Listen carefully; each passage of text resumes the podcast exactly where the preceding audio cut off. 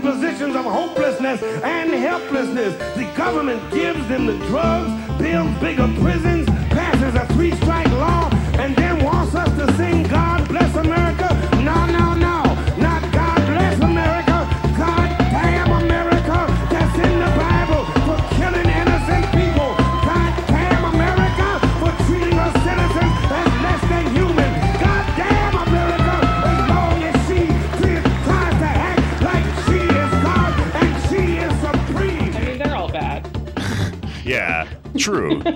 it's uh, you know, it's like history itself. Things haven't gotten worse; they've just gotten clearer, or whatever the fuck the quote is that I'm searching for. I, I I know Fourth of July sucks, but like, what's your barbecue? What's your if you're at a barbecue? Like, what's your order? Like, what are you putting on your plate? That's what I want to know because that's what it comes down to. Is like the food.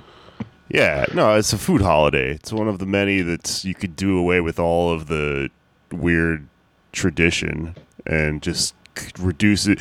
Like Super Bowl is a good food holiday. I don't fuck the game. We should just have the food this year, you know, since there will be no Super Bowl.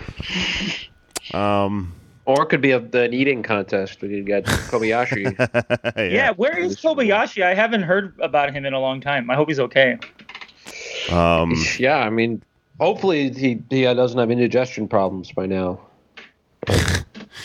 It, I, I, who knows? That's the thing. Anyone could Yeah. be dead of COVID right now. But to answer your question, um, Fourth of July plate. I'm gonna go hot dog. Uh, definitely some of those like, uh, what do you call them? The beans that come in that weird can, the black can with the guy with his tongue out on it. Uh, ranch style beans, those are called. Ranch Um, style. Is this a Texas thing? it might be. This now that I'm thinking about it, that might be A guy with thing. sticking his tongue out.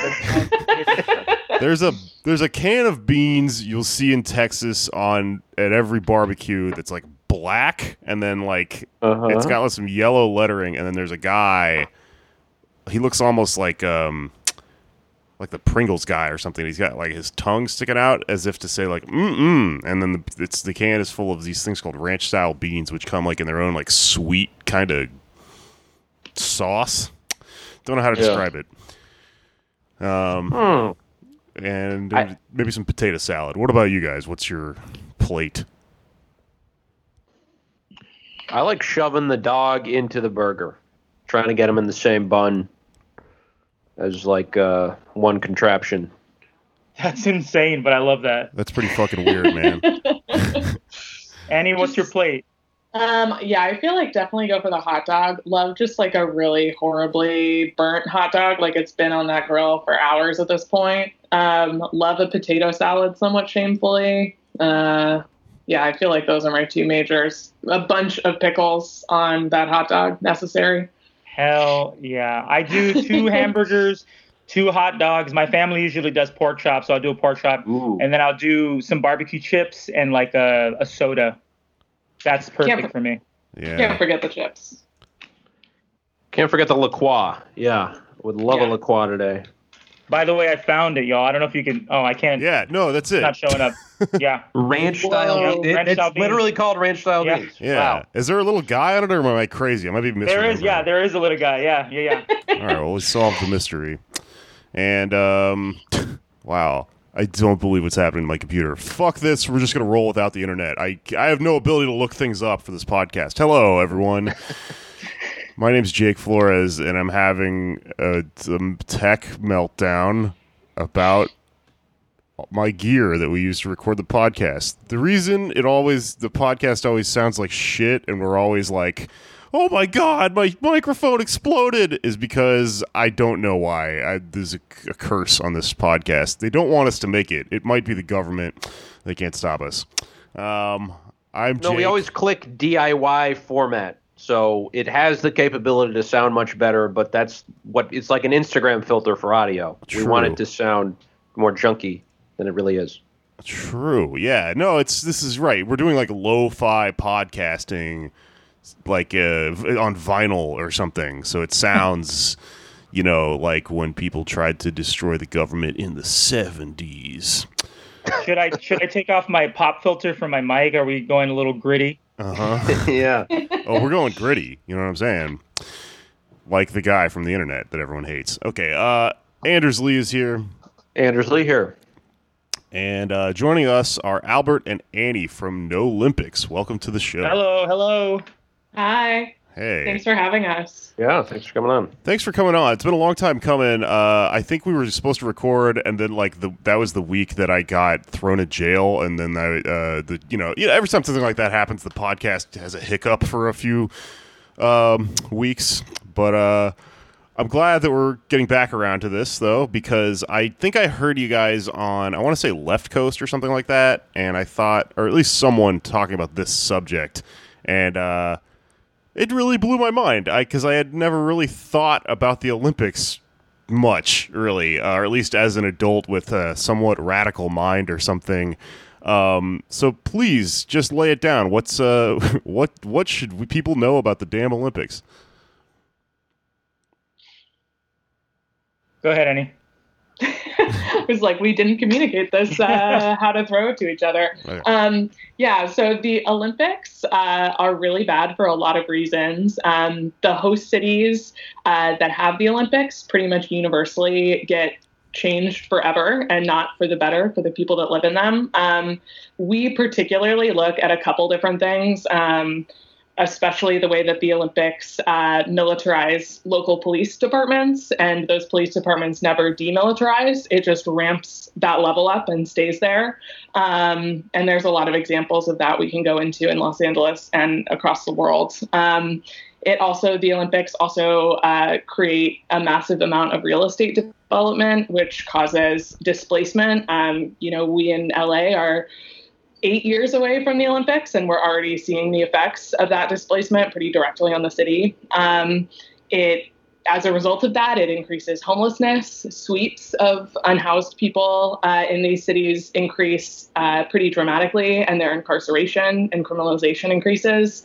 Um, and then, you know, it's it's really bad for the climate. All of this construction that comes with the Olympics, it creates a ton of corruption in the uh, political governments of the cities that host the Olympics. It's just sort of like a slew of bad shit from top to tail. Right.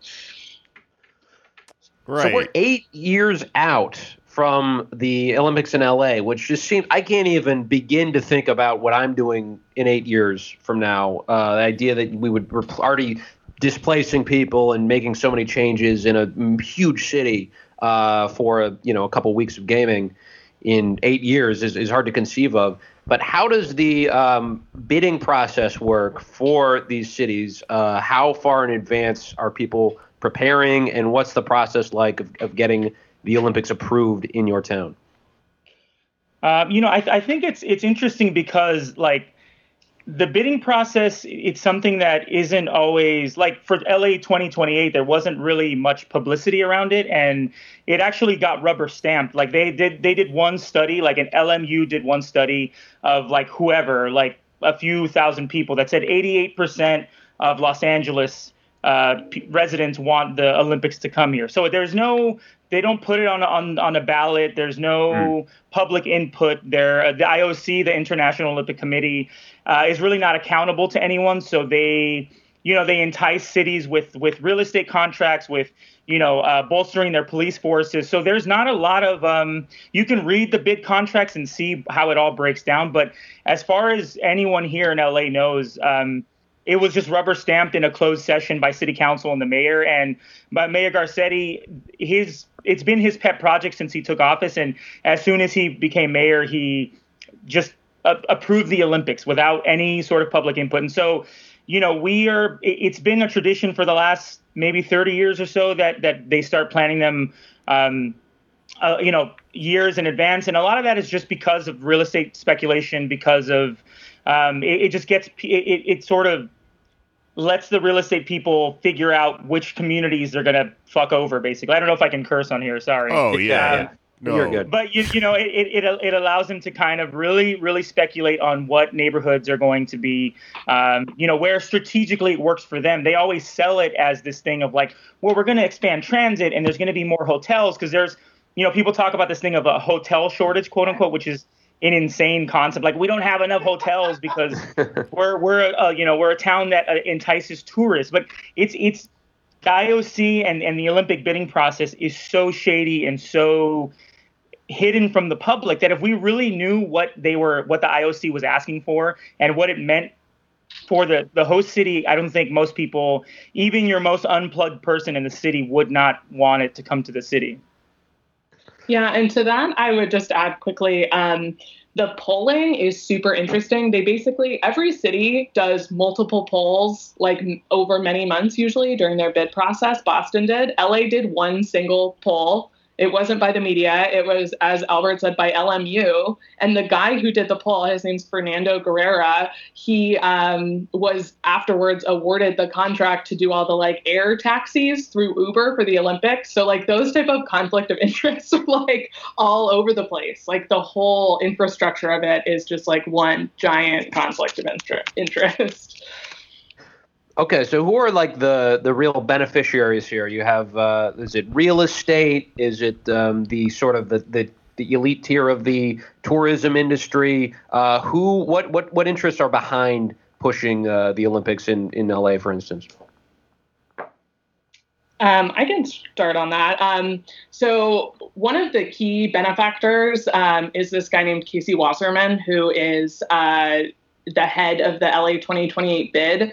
And he, like a lot of the people who end up profiting from the Olympics, is kind of just like a professional rich kid. Um, mm. You know, he grew up very uh, wealthy. He, um, I think, Albert, you might know more about this, but I think his uh, grandfather was like a money launderer who he like famously looked up to, that, that type of thing.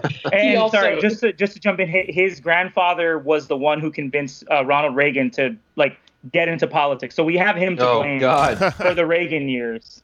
Yeah. So, so just, time machine murder, he's the number one uh, target. For sure. Pretty much. Probably number yeah. two. Yeah. As far as, but yeah. Yeah, definitely up there. And also, he was on Epstein's plane. So, uh, wow. yeah. yeah, sorry, really buried the lead on that. wow. Wow.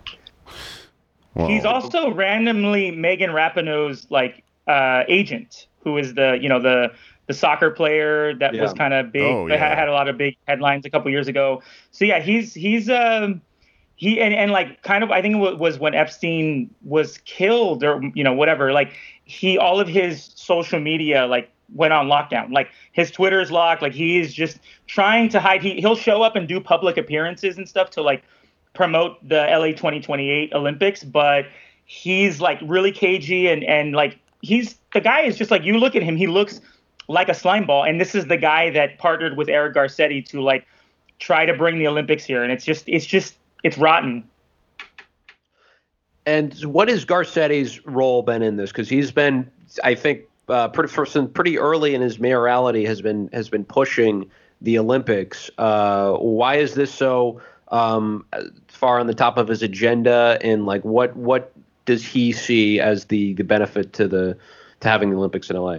Um, I think you know, I well, I mean, Garcetti he grew up in in LA. You know, his dad was the district attorney during the the 90s. He was the one that you know bungled the the OJ trial. So he comes from a family that has deep roots in LA, and mm-hmm. you know, Garcetti was there for the '84 Olympics. So it's something that you know he has nostalgia for, but also like he knows that he can get rich by doing it. I mean, if if you look at what's going on in Los Angeles right now, we just had a sitting city council member be arrested for bribery and all sorts of really horrible stuff. So if one of them is corrupt, then you know that a few of other others are. And if we're talking about the Olympics in the context of of, the, of these of these uh, corruption investigations, you know that like as early as 2017, there was no way that the Olympics, some that most of those people, including Garcetti, didn't get some really good deal by either real estate developer or whoever, or even you know, the Olympics are always used to bolster local police departments. It's always done, mm. and right now with the whole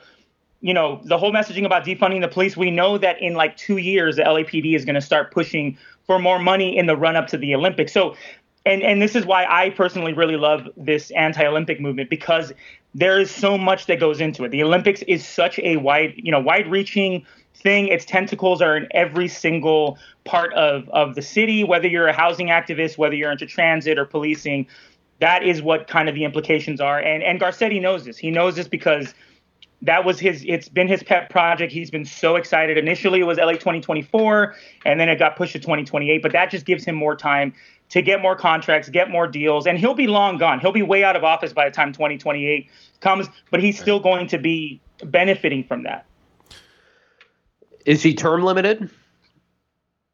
yeah i think he might be done soon. I'm not i'm not exactly sure but there's for sure he'll be gone by 2028 like there, there's no way that he, he's gonna he's gonna still be in office by then. Well, so let's talk a little bit just about um, the Olympics in general, because I I guess I it didn't hadn't really occurred to me until I started uh, looking into what you guys were talking about that uh, it- it just sort of operates as um, it kind of reminded me of like when they were auctioning off Amazon and there were you know different cities bidding on it or something like that. Like it creates um, I don't know all of these various interests and things that um, you know are not in the in the interest of the people that live in the city. It's just of like you know the local government and capital and stuff like that. Um, does does is this just what the Olympics have always been like? Uh, did the Olympics turn evil at some point? What happened? You know, what are the origins here? Yeah, so it's really interesting because actually, before I got into this work, I, as very ignorant to sports, was like, oh, the Olympics have just been continuous since ancient Greece, which is an insane thing to believe because they were, they did not do that. They, they, the modern Olympics were created in the late 19th century um, by this guy named uh, Baron de Coubertin, who um, Nice. is in, yeah, I mean, you can tell by the name, like, what type of dude this is, right? He Like, sounds like he um, fights Sonic the Hedgehog on uh, weekends. totally, yeah. He's like got a supervillain name for sure. um, and uh, the whole creation of the Olympics is like really predicated on it being a uh, space for elites to spend money, make money, and be able to like witness sport as some kind of like you know pastime for the ultra rich. Um, so the International um, Olympic Committee, the IOC, is just like full of historically and now, you know, like royalty, um, oligarchs, uh, these type of like global elite. Um, henry, Kiss- kissinger Henry Kissinger is, is uh, a member of the IOC, which means he gets paid more money to just attend the Olympics and watch than the athletes get paid to participate. Um, you know, just uh, an absolute war criminal. Um, that is a part of this, this uh, institution. So, So yeah, this I is mean- kind of like you know when people who look cool get paid to hang out at a nightclub. It's that, but Henry Kissinger at like a, a swimming competition. Exactly. Okay. Yeah. Fa- falling asleep in the stands there's like pictures of him like dead asleep while something's going on Oh my god! That's so interesting because it makes sense that this is just um, sort of a social club for you know Epstein circle ish ruling elites and uh, wealthy people that control the world, but it's marketed as you know this like wholesome thing for it's sports, but it's for smart people. You know. Like it has some sort of project to it that it's enriching the world with its culture or something.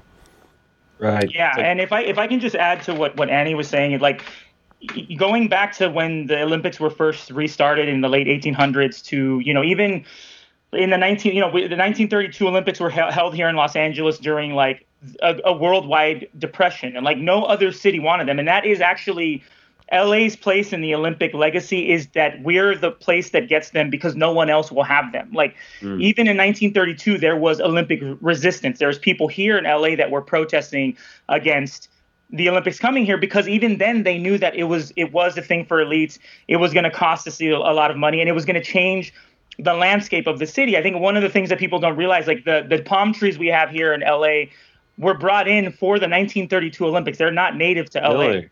So they're going to start. They have a lifespan about a, about hundred years. So they're going to start dying in, in basically by the, if 20 uh, LA 2028 happens, um, which you know it won't because we're here. But um, if it does, those trees will start dying right around that time. So it'll be a nice little sort of everything coming full circle. The Olympic machine, you know, terrorizing the city once more, and and and its gifts that it gave us or whatever uh, dying out. I think it's a pr- pretty good little little optic in, in 2028 for that to happen.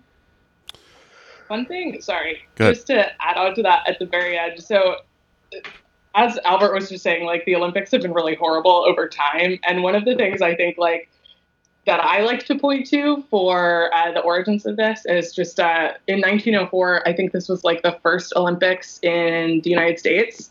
Um, and it was like a sideshow for um, the World's Fair that year in St. Louis.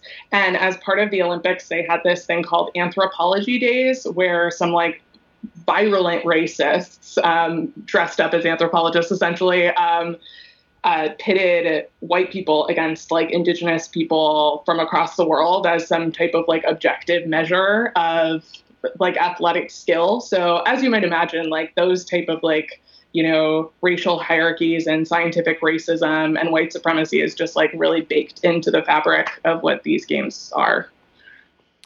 Right, especially at you know it was at the 36 Olympics in uh, in Berlin, right? That was like a yeah, held during the the Nazi uh, Reich, um, and you had, you know, that's that's always looked at in America as being this uh, this great moment of virtue because we sent um, Jesse Owens over there. Uh, but there there's always been sort of this um, uh, kind of eugenic uh, tint in the in the background of all this stuff. Um, how has it been used throughout the years as sort of like a uh, a I guess, a propaganda mechanism for different uh, nationalities? Yeah, I think, um, I mean, this is like a little bit to a different part of your question, but the the eugenicist part of it, I think, um, is able to be used by almost all of these countries universally. Like we see mm. this in the in the cleaning up of cities, right? Like this idea that before the Olympics, one of the major things that each host city uh, believes it needs to do is make the city look really beautiful for the investors who are going to come and spend money there. And that language of like cleaning up uh, our streets is like, I mean, it's pretty much like genocidal eugenicist language um, that like city officials here in LA have used. Uh, you know, they used it in LA 84 to justify these like massive sweeps, arrests, and incarceration of unhoused people in LA. Um, they put as a result of LA 84, they put laws on the books about um, uh, criminalizing sleeping on the street, sleeping in um, on public property, and just like essentially makes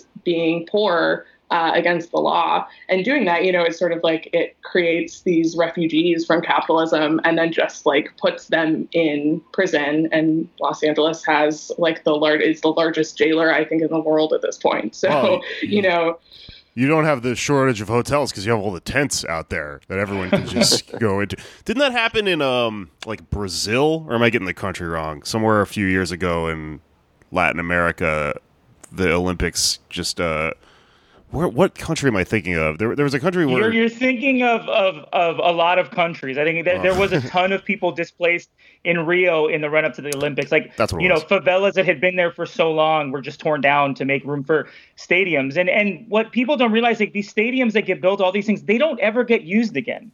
They're right. not like they're not opening up uh, opening them up for like public or for you know sheltering of an unhoused people or youth sports, whatever the IOC wants to spin. They, these things sit empty and, are just like a statue to like you know the people who used to live there whose lives are now ruined. And we had Donald Trump come here back in February and hold a press conference saying that you know. Uh, oh, he's excited about the LA 2028 Olympics, and he was going to send the federal government in here to, you know, clean up the city. So we're it's it's always been the same messaging, right? It's always been the same rhetoric over and over, and it, it always rears its head. Right, and uh, you know, homelessness, of course, is an issue all over the country, but especially in in California, uh, you have a lot of these cities saying, you know, we would love to really take on this homelessness issue, but we just don't have the money. Uh, and you have, you know, as you're as you're describing, sort of displacement happening, and it, it, Garcetti, I think, has met with Trump quite a bit, isn't that right? And and and the the way that they're addressing the homelessness issue is not through uh, public spending or investment. It's through um, really sort of revanchist uh, tactics. Um, why? There's all this money though uh, that is going towards you know preparing for the Olympics. How could it be better spent to actually address homelessness? Yeah, um, I mean it's pretty wild. Like. I think it's some statistic like it would cost twenty billion dollars to solve homelessness worldwide, um, but in Olympics costs like eight to ten billion dollars. So like if we wow. could just have a few, a couple fewer Olympics, we could have solved a problem that colossal. Um, and in Los Angeles, really specifically. Um, we have a ton of vacant hotels right now, um, especially as a result of COVID. Um, and we were, No Olympics um, was part of a movement to um, ask, ask, demand Mayor Garcetti um, uh, put uh, unhoused people in those uh, vacant hotel rooms. Um, it, we're in the middle of a global pandemic. like, like right. folks need shelter. and we actually did with a group called Street Watch, um, an occupation. We supported an occupation of a hotel room that was led by um, a unhoused resident uh, named Devon Brown, who um, basically snuck his way into the hotel, into the Ritz Carlton in downtown LA. Nice. Um, yeah, it was really cool. He he said he was, um, I think, like a musician who w- wanted to like scout the rooms, and so they showed him a room, and he turned around was like, I'm homeless. I live in Echo Park, um, and I'm to stay in this room until you give me a hotel room to stay in. Um,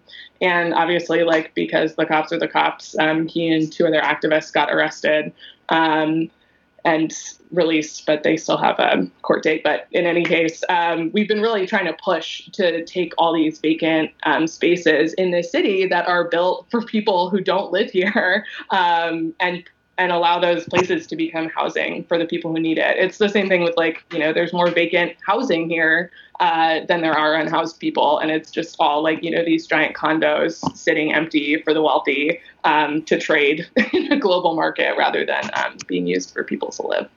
Right. It's, it's, like the solution to it seems so simple, but they're just the political will just isn't there from people like Garcetti. Uh, like, what are some of the things that uh, he and other mayors are doing instead of actually addressing the the homelessness? How, how have they like um, teamed up with the Trump administration to to um, deal with the issue?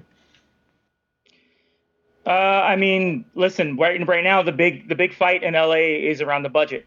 Um, Black Lives Matter LA has been messaging around the, the, the LA the LA budget um, every year for years, you know, since mm-hmm. they were since they began, and so this year, I think with COVID and everything, you know, um, we were take they were taking a closer look at it and saying that like this city is spending 54% of its budget on policing, um, and you know that that's that's that's just not where the money should go. We we are we are seeing, you know, if you go to Skid Row, if you go to pretty much any part of town, you're going to see encampments, you're going to see more tents, you're going to see people who are struggling to survive and and it's not, you know, the the stereotypical thing that everybody thinks about when they think about a, a homeless person. It's it's people of all ages, of all backgrounds who, right. you know, I know I know a guy in Echo Park who like was managing a, a an apartment complex with his wife and she died of cancer and he like couldn't, you know, he couldn't deal with it. And so he became homeless. Like you're seeing all these people and so the city will say that it, it wants to take care of people. It starts these like you know initiatives to house more people, but the fact is we have more than 60,000 people on the street and we, you know, mayor, uh, the mayor Garcetti and the city council are dragging their feet. Everybody is just would rather just bow to the police because the police have such incredible, immense power here. Um, the LAPD, you know, roots run really deep here. People really love them, and when you have someone like Garcetti and the city council who just absolutely love cops, there is no way that they're ever going to give any money to anything but police. And police think that they can solve the homelessness crisis through policing, which we're not we're seeing is not the case. We're seeing people be killed by police. We're seeing people be harassed. Um, you know, we're seeing we're seeing sitting council members saying that they want to arm park rangers instead of actually pouring money into some you know housing or some sort of even even just regular services for unhoused people they'd rather give guns to the people who have the most contact with with uh, unhoused people and and i think that that's that's where we're at with that. Like mayors all across the city, whether it's you know Jacob Frey in Minnesota, uh, in Minneapolis, or wherever, they would rather bow to, to the police machine and their unions right now than to actually help people. And and I think that you know that's the big fight right now. And our our major victory is that we've had people talking about the budget in a way that they never have, like regular ass people. So. Right. You know, we we have to keep hammering them on that. And like 54% is not acceptable to give to police when you have three people a day dying in Los Angeles, three unhoused people a day dying in Los Angeles. And for 2028, are you anticipating, uh, you know, if all goes according to Garcetti's plan, uh, a higher presence of LAPD, or is it going to be more uh, private security for the games, or, or some mixture of the, of the two? Um, well, kind of a mixture. I mean, the cop, the cop presence is going to increase really dramatically, and I think I would argue that it already has. Um, by LA 2028, um, the cops have already said they're going to need 30% more officers in order to operate. Um, on top of that, uh, the Olympics is something called something known as an NSSE, which is a National Security Special Event, and that's like any event um, big enough that like to justify an increased security presence because of a possible terrorist threat. So that's not just things like the Olympics, but also things like the Super Bowl um, or you know the MLB All Star Game or any of these other big events. Um, and what those NSSE designations mean is that local police and the federal government can like directly collaborate. Um, on security. So anyone, any uh, organization or institution in the uh, Department of Homeland Security can now like collaborate directly with LAPD. So that means that we're looking at like increased militarization. We're looking at um, a presence of ICE and uh, Border Patrol here that is, I think, really disturbing. um, and, you know, we're already seeing it happen. Uh, last fall in October, um, the Department of Homeland Security came here and did like a talk with LAPD um, about preparing for 2028 in 2019, nine years before um, the Olympics. So this type of like ramping up of militarization, um, you know, it's just going to be ongoing unless we we stop the Olympics. Yeah. Um, can we talk a little bit about Tokyo and how that plays into all of this? What's happening with the the 2020 Tokyo Olympics? They were postponed, right? Yeah, they're supposed to be going on in July of next year, and they're still going to be called confusingly the 2020 Tokyo Games. They're not changing. They're not. They refuse to change the name. hey, Um, hindsight. right. Yeah. Right. Right. So, but Well, think I- about you how know, the two zeros in 2020 will look in an Olympic rings like logo graphic Oh yeah, you can't pass You that. can't. Up. it's going to can't do be it. beautiful honestly it's it's so it's so beautiful but i think what happened with and and this is you know what happened with with tokyo is very indicative of the way that that the ioc operates it was like they every other major sporting event had been canceled every the the mlb season the nba season everything was being canceled even like bowling alleys were being closed right because of because of covid and they were the last holdouts they were saying we're it's July is, is is by the time July comes, we'll be fine. We'll still be able to have you know fifty thousand people in an arena. Um, and it wasn't until a lot of countries started to withdraw their players and and kind of criticize them for that they actually took action. They they and not only that, but in the lead up to the games, I mean, one of the the the torch relay was was going to go through Fukushima, which is still recovering from the 2011 uh, nuclear disaster, and and even even as as late as 2019, there was still troubling amounts of radiation in that city. So, you know, the IOC and the Japanese government, again, it's all about money and and all that stuff. So they would rather put you know athletes and people the, the public in danger than actually admit you know we maybe we shouldn't do this and and and again if if if countries hadn't pulled out the Tokyo 2020 Olympics would have would still be on the books and would be putting a ton of people at risk and what we saw happen once the games were postponed is the the coronavirus numbers in Japan started to spike because they were actively suppressing the number of, of cases to make it look like their like everything was fine. So so it's it's crazy to me that they're even still considering doing it next year when they're saying that events like that probably shouldn't happen till you know 2022. This is sort sort of a tangent, but I also heard that uh, Shoko Asahara was executed uh, specifically like to prepare for uh, the Olympics in Tokyo because they didn't want any you know sort of uh, relics of Aum Shinrikyo hanging around to like remind people of that as another you know terror attack. Wait, they executed him like recently? Yeah, in 2018. Oh wow, Yeah. I entirely missed that. Anyway, Interesting. um, um, but go ahead. Well, you guys mentioned the uh, environmental impact uh, of the games, and I'm like picturing 2028, and it seems like you know climate change will have gotten to such a point where, where maybe the purpose of the Olympic Games will be to like contest different resources. So you're going to have like countries going at each other to see who who gets a bigger like oil supply or whatever.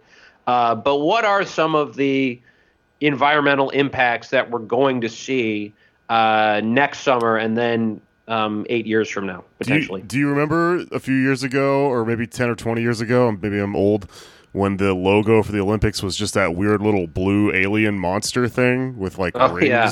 for eyes and shit. That's because of the radiation. He actually is a real thing. He- I'm just lying. I don't know. but go ahead. Um, go on.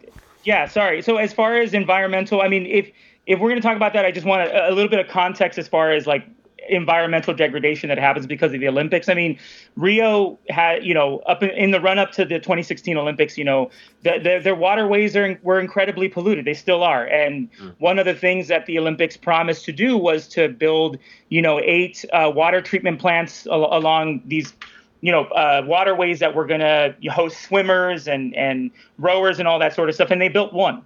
And, and each, each consecutive Olympics basically says, oh, we're going to be greener than the last one. We're going to do all these great environmental things. And what they do is they go to Pyeongchang and down 58,000 trees to make room for a ski slope. Um, and now that ski slope sits there empty and rotting while those trees, you know, they're saying, oh yeah, by the way, we're going to replant double those trees and it's going to be great. And they've yet to, um, they've planted a few thousand. So we we have seen it over and over and over again. And and what's going to happen in 2028? You know, who knows what the world will be like then? I mean, if if it keeps going this way, it's going to be really really troubling. But even in 2020, I mean, some of the they had to switch around some of the events because Tokyo was going to be way, way too hot for people to be running like mm. marathons or whatever. So, so I just think that, you know, whatever's going to happen in, 20, in in LA 2028 is going to be they're going to try to spin it some way and say that things are going to be fine, but but behind the scenes, like it's just going to cause this city more damage. And I mean, this city after LA 84 was completely scarred and completely changed and not only from policing but just the landscape of the actual city. And and that's something that the olympics come for two or three weeks they bounce and then we're kind of all left to you know rio is left to to have a bunch of its people displaced.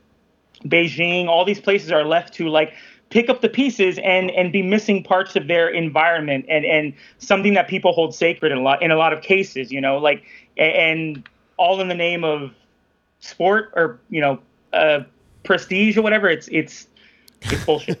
Yeah. Sorry, Yeah, I one kind of- of went on a tangent there, but you know. No, No, no, totally. I think one of the things about Tokyo 2020 slash one um, that we've been talking about too is although like we absolutely have to cancel it, it has to be canceled. Uh, most much of the damage is already done. Like a lot of the negative consequences of the Olympics happen because of like displacement and policing in the run up to it. Um, so you know all we can really do now is uh, cancel it so that like the incredible theft of you know taxpayer money stops and you know some of this stuff uh, slows down Or you know, what we could do is keep having it until the like there's it's not possible to have the Winter Olympics anymore because we've destroyed the environment so much by doing the Summer Olympics. And then maybe we continue the process until it's not possible to have the Olympics at all because the world is like a flaming magma ball. They would probably just invent new games. My plan's not going to work. Yeah, they'll do like they'll do like ma- magma skiing or some shit. They'll they'll find a way. They'll Yeah. find a way. the whole olympics will just be that floor is lava uh, there you network. go. That's that's Yeah. why they introduced it onto Netflix to get us used to the idea. that's right that's manufactured consent baby Yeah. Well, you mentioned the uh, the budget, and um, I've heard that like the estimate never turns out to be. Uh, they're always over budget, right? Like basically every games costs way more than they than they uh, say it will. Uh, and who ends up usually footing that bill? Is it the committee or is it the the people in these cities? It is always the people in the cities. Um, the one exception, interestingly, is uh, LA 84, the 1984 Olympics. Um, that Olympics is hailed as like LA made a profit, so we could should definitely do 2028 again. Oh. Um, but the reality of it is, is that um, it was like 200 million some odd dollars uh, after the IOC took its cut. Um, there was like 93 million bucks left, and that all went to uh, like a nonprofit. It did not go to the city. So, so a nonprofit, by the way, nonprofit that was founded to accept that money called the LA84 Foundation, um, and that now invests in Blackstone. So all any Wow. any profit is not going back to the people. Uh, then the the other side of your question, oh, the other thing about LA84 is um, Los Angeles specifically passed a measure um, prohibiting. Like public funds to be used for any budget overages for the Olympics. Um, so cities in the past have like passed certain things like that to make sure they're not on the hook for it, but that's certainly not the case for LA 2028, and it has not been the case for most of these bids um, in recent memory because part of the su- the success, quote unquote, of the Olympics is contingent on basically being like able to pillage from um, public money and taxpayer resources um, and just like hoover up all of those funds basically which could be used for literally anything else Right. And I'm curious now about the in, in Japan. Has there been like a lot of uh, organizing against uh, the games in Tokyo? What what what's the uh, situation been there in, over the past few years? Yeah, there's been there's been a, a good amount of organizing, and actually, I think this is before I joined the coalition and, and Annie as well. They uh, a bunch of uh, I think about a dozen of our organizers went to Japan. Um, it was like in July of 2019, so a year out of the you know from the 2020 games, uh, and they marched with with uh, the protesters there, had teach-ins, and that's something with no Olympics is we we are very devoted to our transnational, um, you know, solidarity. So not only do we want them out of LA, we we just don't want them to be anywhere. We don't want to push the games away from us and, and send them to another city for them to deal with. So Right. you know, we're in touch with people from Tokyo. We just had a, to, a, a teach-in a few weeks ago with some of the organizers there. One one person who is who's twice been displaced because of the of the games. Um, and so we have, you know, we're in touch with people from France and and and, and, uh, you know, we, we know people in Boston because Boston was able to uh, force the games out uh, a few years ago. So we we take the transnational stuff pretty seriously because we, you know, our, our one of our slogans is no Olympics anywhere. We don't want them here. We don't want them anywhere. We want to destroy them. We don't want to, them to be in one city every four years or whatever. We want them gone because they have caused so much fucking damage um, over the years. And and so yeah, we uh, there's always been a healthy Olympic res- resistance, and I think Japan has some of some of the best uh, people out there, you know, uh, resisting them at, at any any chance they get. Well, so if the goal Is is, that- oh, sorry I just out of curiosity, if the goal is just to completely end the Olympics, I guess my question is how? Like, is it just by raising enough awareness in every city they could possibly be uh, marketing the Olympics to to create resistance? Yeah, I mean, it's a really interesting question, and I think a very good one. Um, I think one of the beautiful things about the transnational anti Olympics movement is it's sort of like a, very similar to a transnational anti capitalism movement, because essentially, like, what we're trying to fight when we fight the Olympics is the crises created by capitalism that the Olympics, like, massively exacerbates. So I think, you know, it's just like, the global fight we're all in against this like horrible, crushing, dehumanizing system um, that we just all have to exercise solidarity with each other um, as like an international proletariat and push this shit out. Um, and I, I think it's it's funny because Olympics boosters really like to talk about how the Olympics like bring everyone in the world together for like world peace. And um, what what we really know is that the Olympics sow divisions, um, you know, and and uh, extract and exploit. Um, but I think what we're witnessing right now with the worldwide uh, No Olympics Anywhere movement is that people are really realizing that they can unite, um, and what they can unite against is against capitalism and against uh, the Olympics. And and what really brings us together is the struggle um, against uh, these systems. I'm starting to realize how indoctrinated I was by a film called Cool Runnings that came out in the early 90s. I hate German people, and I, you know, I, it's, what have they ever done? Um, eh, but that the villains of that movie, you know, I mean, it really made me hate them, and it made me support these Jamaican guys. I don't know why. No, but it, the you're right. The enemy here is just uh, the Olympics itself and it being a byproduct of um, global capitalism. So I guess that's a big que- question, and therefore it has a big answer. That makes sense. But I think part of um, I don't know what what is so great too about an Olympics is we're pushing against all of these destructive forces of capitalism and we're trying to end them but we're also doing this work to like imagine the world that we want to fight for and move towards you know we're imagining uh, police abolition and and the abolition of the, the prison industrial complex we want to decommodify housing and it's a human right and really make good on that you know we want to take back our public spaces that have been privatized by these mega sports and by private interests across the world um, you know and just feel like just a little dose of that revolutionary optimism to, to feel good Mm-hmm. about you know where we're going to. I mean, I feel so good about this movement because I, I think I didn't like the Olympics to begin with, but it, it didn't occur to me that there there's actually good reason to uh, be against this. Now it all makes sense to me. Um, I don't think they're cool. I think they're weird and they're for nerds to feel like they can enjoy sports without the uh, the crude, you know, prolish nature of uh, American football, shit like that, which is also bad. I uh, I say yeah, we get rid of them, we do away with them. Um, uh, I, I w- here's a question though. Let's get a little weird. What what do sports look like after this? You know, how how do we enjoy I wanna sports in a post revolution world?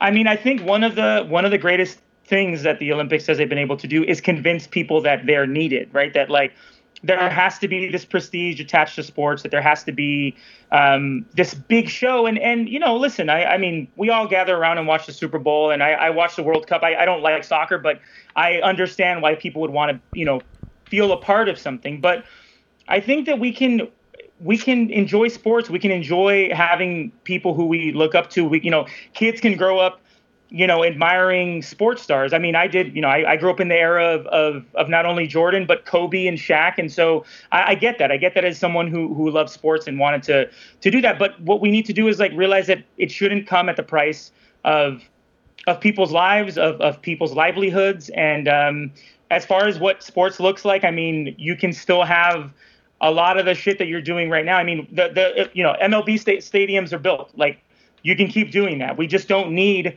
anything new. We don't need to keep pressing on and changing the landscapes of of of cities uh, in the name of that. I think I think it's fine as it as it is. And I mean, shit, sports has already enough problems as it is. Every fucking league is like mired in some sort of, of controversy. But I think that we need to re- remove that thought from our heads that somehow if the Olympics are gone, that you know that that sports will lose anything. It's it's it's it does it's it won't. I, I don't believe it will. And I think that um, we need to start thinking of like a way to actually make sports for everyone, right? Not not just because like Right. if you think about it, like the Olympics are going to come to to uh, whatever city, and most of the people who live there are not going to be able to afford to go watch them. These these games are incredibly expensive. They're, they are everything about the Olympics is for the elites, right? So so if you want to go watch, hey, I really love soccer. I'd love to go watch a game in the Olympics it's going to cost you a lot of fucking money. So we need to do away with that. And and I think there is a, a world in which we can actually rebuild, um, you know, the love of sport and, and, and have people meet in solidarity uh, of sport. Um, but the Olympics is, is not the way. Uh, it, it just it, it won't it won't work anymore. It, it's uh it's caused too much pain. I bring this up because I think I have some. I, to me, in my mind, I, you know the the worlds of like popular art forms and sports and entertainment. All these things kind of exist in a similar space in the question of capitalism, and I'm often uh, asked by people like, you know, what. Uh, what what would comedy look like? You know, I do fucking stand up, and it what would that look like post, uh, you know, this revolution or whatever the hell you're talking about? And I think it's interesting because you know I think the part of the reason that we have like this system of stars and stuff like that, and it being a spectacle and entertainment, and it being somewhat competitive, is um, I don't know. It's a byproduct of the capitalist system itself, and you know, to me, I always think if we were to actually achieve some sort of utopia, you'd still be able to do stand up, for instance, if you're a stand up comedian or something like that. But Not in my utopia. yeah, fair. Speak for yourself. but um, it, it wouldn't. I, in my mind, it wouldn't be attached to capital. Like you wouldn't have to do it as a job. Your needs would be taken care of to such an extent that you could just do things for pure enjoyment and for the sake of themselves.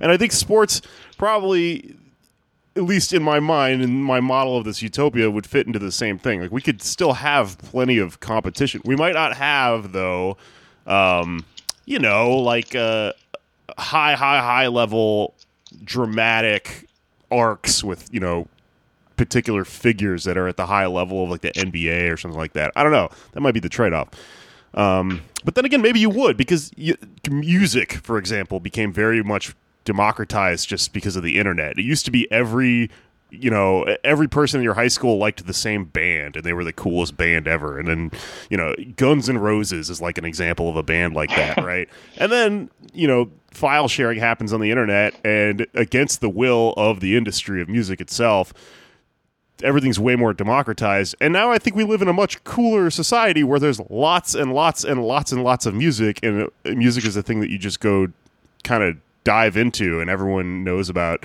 you know their own secret thing that they found that no one else does or whatever. So i don't know. Maybe uh you know maybe that's it. Maybe that post-revolutionary sporting is uh it there's more of it but less less of the high production star power stuff you know yeah there's also you know if you look back in history there there there have been attempts to do you know other like olympic alternatives. There was like you know socialist worker games movement you know that lasted for a little bit. So there are ways to do it. And i think that you know just competition itself is something that's always going to draw people. And and people will write the narratives for that. I, I don't think you need um necessarily need like a league or, or something to do that. I mean, and again, I grew up watching this stuff and being like, oh, what's going on? Like reading about the drama in a locker room, and that stuff is fun or whatever. But like, mm-hmm again we can we can have all of these things we can we can have it all baby we can just we just have to make sure that it doesn't fucking hurt anybody that that's ultimately what it comes down to because i'm down to like i love playing sports if if i ever meet the two of you i'd love to ball you up in basketball you know oh. i just think it's like we you would, I would destroy me i would love to see anyone play basketball against anders lee uh, myself either i'm not good i was either, not but... a bad uh, baller back in the day. I uh, well, I, I, I think I averaged uh, twelve baskets one season. I are you tall, Anders? I'm I'm uh, technically five eleven, but I identify as six feet. Me too. Me too. Yeah. Hell yeah. I yeah, imagine like everyone I matched with on Tinder in like 2015. yeah. I imagine Anders is the guy with the wraparound goggles that takes the uh-huh. gear really seriously. Uh, I don't know why. Elbow in the face. All right. Um, well, I think we should probably round this out and get out of here because it is, you know, the the un, unnamed, unspecified hot dog celebration holiday. It's Explosion Day. It's right, that's what it day. is. Yeah. Yeah, just like, you know, we can have sports without the Olympics, we can have fireworks without nationalism. That's true. I mean, it's been going on for the last three weeks in my neighborhood, so, you yeah. know, it's another day. There you go. Well, um, I guess let my listeners know where they can find out more about No Olympics, how they can support, all that stuff. Um, well, we're on all the socials at No Olympics. Um, is that right, actually, Albert, or is it No Olympics LA? Now I have to fact check myself. Uh, so let, us start pretty, this over. it's, listen, it's all at No Olympics. Um, NoOlympicsLA.com. We've got so many great videos that, that tie all this stuff together. I mean, we you know we could have hours and hours worth of conversation to like explain to you why everything is bad, but we have a lot of videos. We do seriously good tweets. We do stuff on Instagram. Uh, we got a lot of other stuff coming that that's in the works right now. Um, you know, because of COVID and because everyone's aware of stuff now, like we're the the movement is building, so we want to just you know engage people. I'm I'm one of the new member liaisons, so you want to come and and and fuck with us, like hit me up, and you know I'm on Twitter. Uh, just hit us all up, and we're, we're we're out there. There's there's many many ways to get involved right now. There, we have so much shit going on. Truly, right. just uh, go to the website, come to a meeting. We are super welcoming, and we would love to have you. All right, right on. Well, uh, yeah, thank you very much, and I think that should be it. Any, anybody else? Anders, anything? Uh, that's it. Yeah. Um, no Olympics. All right. Stop them. Cancel them. Cancel. Go blow some shit up.